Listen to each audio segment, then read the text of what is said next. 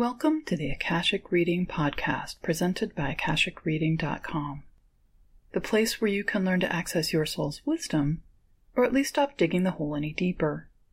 I'm your host, Terry Uktana, and today we'll be looking into how we need to work Akashic energy in both directions towards the universe and into ourselves. I was struck by a moment in Misty Copeland's documentary, A Ballerina's Tale, where she talked about a relatively new form of ballet practice called floor bar. The traditional practice for dancers with the bar is to work one side of the body and repeat equally with the other in order to be balanced and fully competent with both. Floor bar, created by Zena Rommett, dramatically demonstrates for dancers that what they thought was parity and evenness is not. They can go their entire careers or even lives unaware that they've been relating to the two sides of their body differently. Lying on the floor draws exact comparisons, thereby highlighting where they are out of balance relationally with their own body.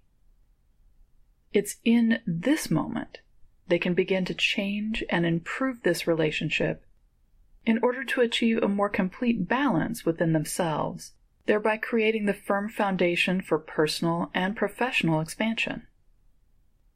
This caught my attention because I sometimes feel like the floor, which clients and students are working against for the first time. When I point out to them that Akasha flows not just from top to bottom in their bodies, but also bottom to top, and this is required for balance and health, I get a variety of responses from surprise and intrigue to rejection to aha. While the spiritual community has always been welcoming of alternative healing practices and continues to broaden its acceptance and understanding of holistic health, it still suffers from the metaphysical physical split, where spiritual matters, wisdom, and beings are up there, out there, or beyond the veil, and physical life is here in an existence apart from what is spiritual. We're taught the body is a mechanism, a vehicle whose warranty expires sometime in youth and thereafter to be mistrusted and monitored as it randomly breaks down, struggles with various fuels, and refuses to perform at the most inopportune moment, all of which prevents us from doing so much of what we wish to do. We're also taught one of our jobs is to raise ourselves up out of the physical struggles of the world, remember who we truly are, and rise above it all to a higher plane of existence. Our focus on this world is to repair or replace it with a spiritual world which is full of love and bliss. These conceptions are a bit like a dancer working at the bar. Our focus is split into two halves spiritual and physical. We're exhorted to attend to them both equally and even to focus on the spiritual more because the physical is so much more immediate and demanding we can seem to ignore spirituality altogether. We come to the bar assuming our spiritual side is atrophied and needs rudimentary attention, while our physical side may need work, but is doing its best. In all the focus on the differences between the sides, we don't realize the entire practice is training us to be as much imbalanced as balanced. In fact, it's heightening the imbalance then encouraging us to do extra work in order to counter it. In essence, redefining balance or creating balance in imbalance. But let's back up, because this doesn't happen in a vacuum. Most religions are based on the teachings and writings of people who were deeply embedded in agricultural cultures. Things were made by hand, transportation was via animal, water, or foot, People grew food and prepared it themselves. The necessities of life were made locally, and people traded what they had created for what others had created. The entirety of life was on and of the earth. focused on the hands, on the feet, on what's in front of you. Lives were short, integrated deeply with the ecology, with the turning of the seasons, and the knowledge that life is full of hard work and the capriciousness of circumstances, such as weather, plague, lack, or overabundance. So, religious messages are full of iconography for looking up, lifting the eyes, focusing on climbing the heights, looking for a higher power, seeing the bigger picture above and beyond it all. Someone who works the land has very little need of getting grounded or digging their roots into the earth. Religious message seeks to encourage people to live by principles beyond the immediate relations of the family, the tribe, personal interest, and the short term, not because these things are intrinsically bad, but because they were the way of life for all but the tiniest fraction of human beings. Tradition was the only education most would ever have, and was the best way to ensure their safety and that of the generations after them. Choosing to live for ideals rather than practical interests was radical and mostly frightening, hence, the New Testament is full of various ways to express the practical results of seeking a higher form of living and loving. This is a perspective we tend to ignore when learning about and practicing the teachings of religion, and even many newer spiritual practices. While our culture is no longer pre industrial, no longer rooted in agriculture, no longer manual in any meaningful way, we continue to interact with these teachings and writings as if our relationship to them should remain unchanged.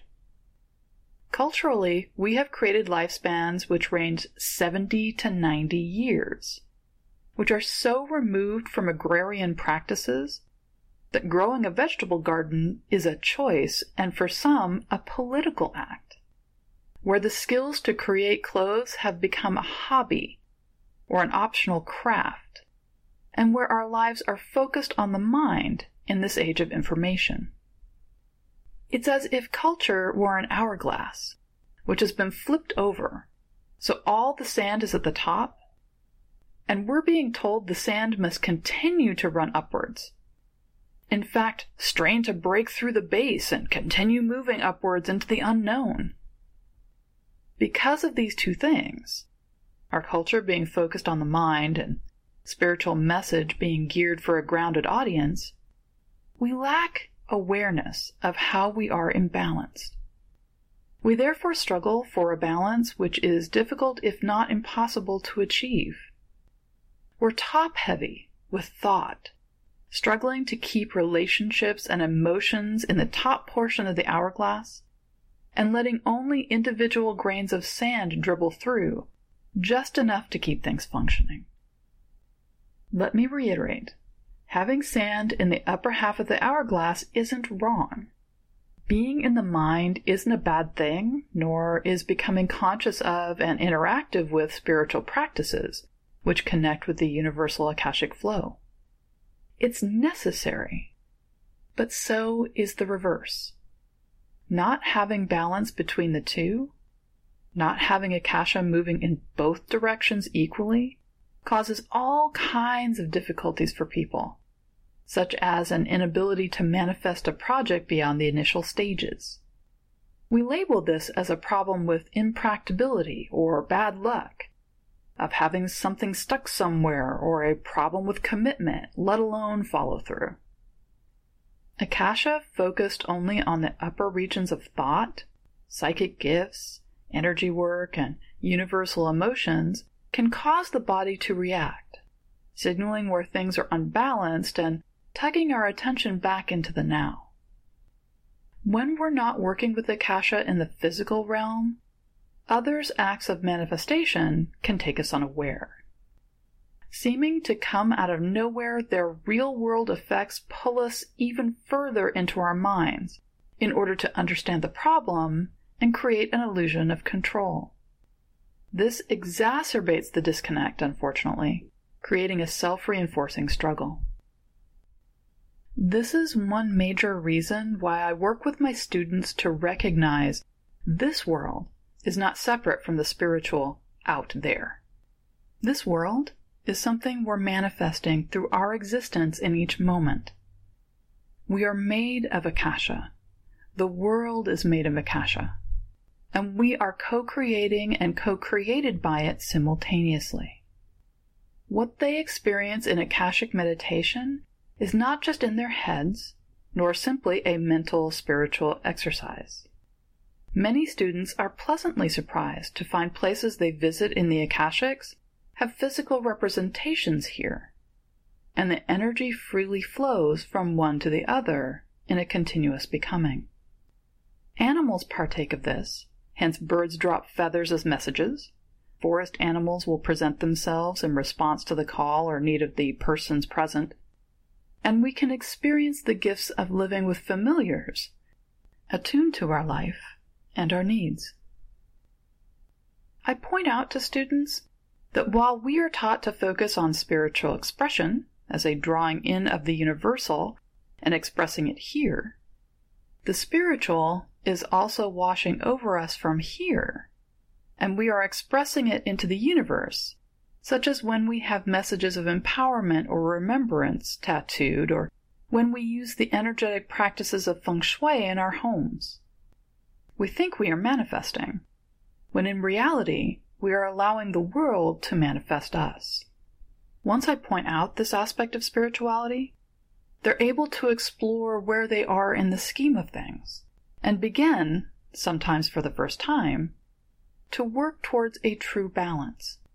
For in the end, whether working at the bar or on the floor, the idea is to see oneself not as a divided person, but whole, not either or, but both and entire. So, what's to be done? Well, start where you are, of course. This doesn't mean haul out your well worn failure to do list and begin the ritual of self abuse, which starts with, I know I should. Although feel free if it makes you feel more comfortable. Starting where you are isn't about judgment or judging, but instead of assessment. Start by noting if your spiritual practice consists mostly of mental exercises, such as journeying, sitting in meditation, chanting, and breath work, visualizations and affirmations, prayer, and the like. Check to see if the things you do for physical well being are mechanical, like car maintenance. Going to the gym equals change the oil. One hour of cardio equals rotate the tires. Taking a long walk once a week equals going through the car wash. Or if your physical practice is set up in order to punish slash correct issues. Look to see if there are any exercises meant to promote emotional well being rather than enforce monotone and perpetual happiness. Look to see if the spiritual practices are focused only on upwards movement, getting you out of your body, or rising above it all. Once you have this personal wholeness map, you will have experienced your first session on the floor bar you will have seen a clearer version of the state of things. Balance comes not from staying still or reaching some impossible perfection or end goal, but to be in movement. So, with this map, you'll be perfectly situated to move into a more balanced state. Some ways in which you can balance things is working with physical Akashic energies, such as labyrinths, medicine wheels, and utilizing the elements. A labyrinth is an Akashic manifestation holding the energies of the internal journey to Source, as well as the return and rebirth.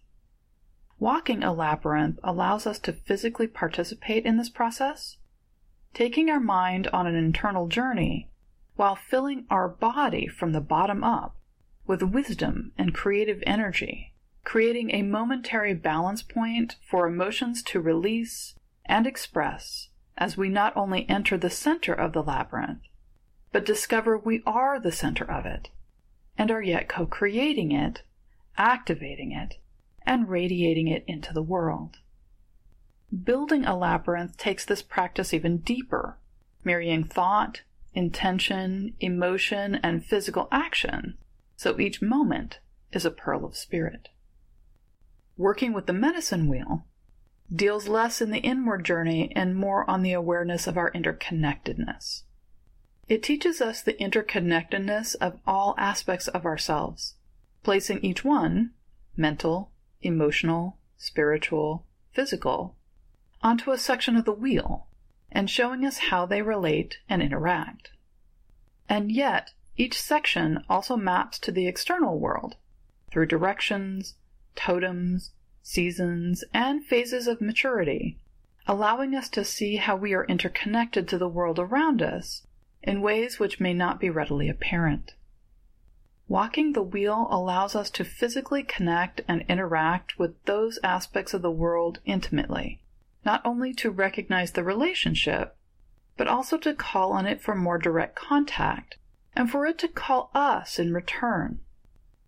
Building a medicine wheel can be seen as constructing a model of the self, but it is also constructing a model of the universe, allowing us to experience how we are both micro and macrocosm at the same time, how Akasha is running through us, both upwards and downwards.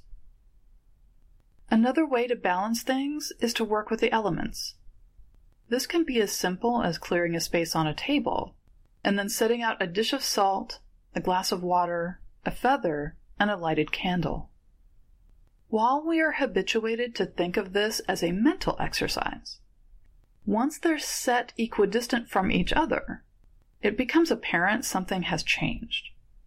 The temperature changes, the air becomes charged, and there's a feeling of waiting or expectancy.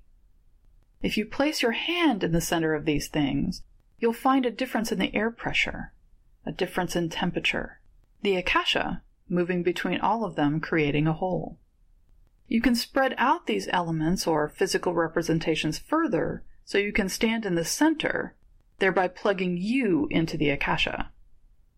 You can intentionally interact with larger representations of these, such as swimming in water, eating a hearty meal, standing in a windy spot such as a cliff, or taking a drive with the windows down, then ending the day sitting around a fire.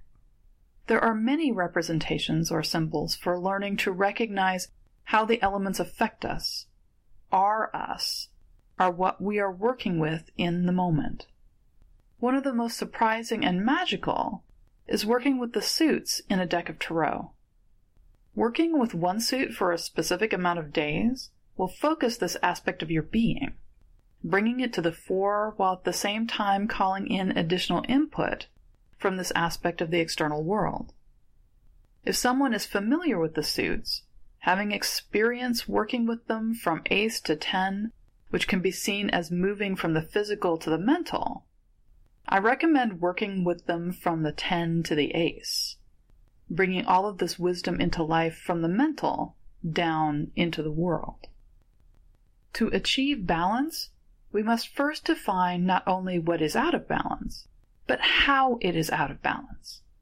Once we have discovered this, we can then begin to create balance through moving, allowing ourselves not only to reach out for Akashic experience, but to recognize how Akasha is reaching out to us.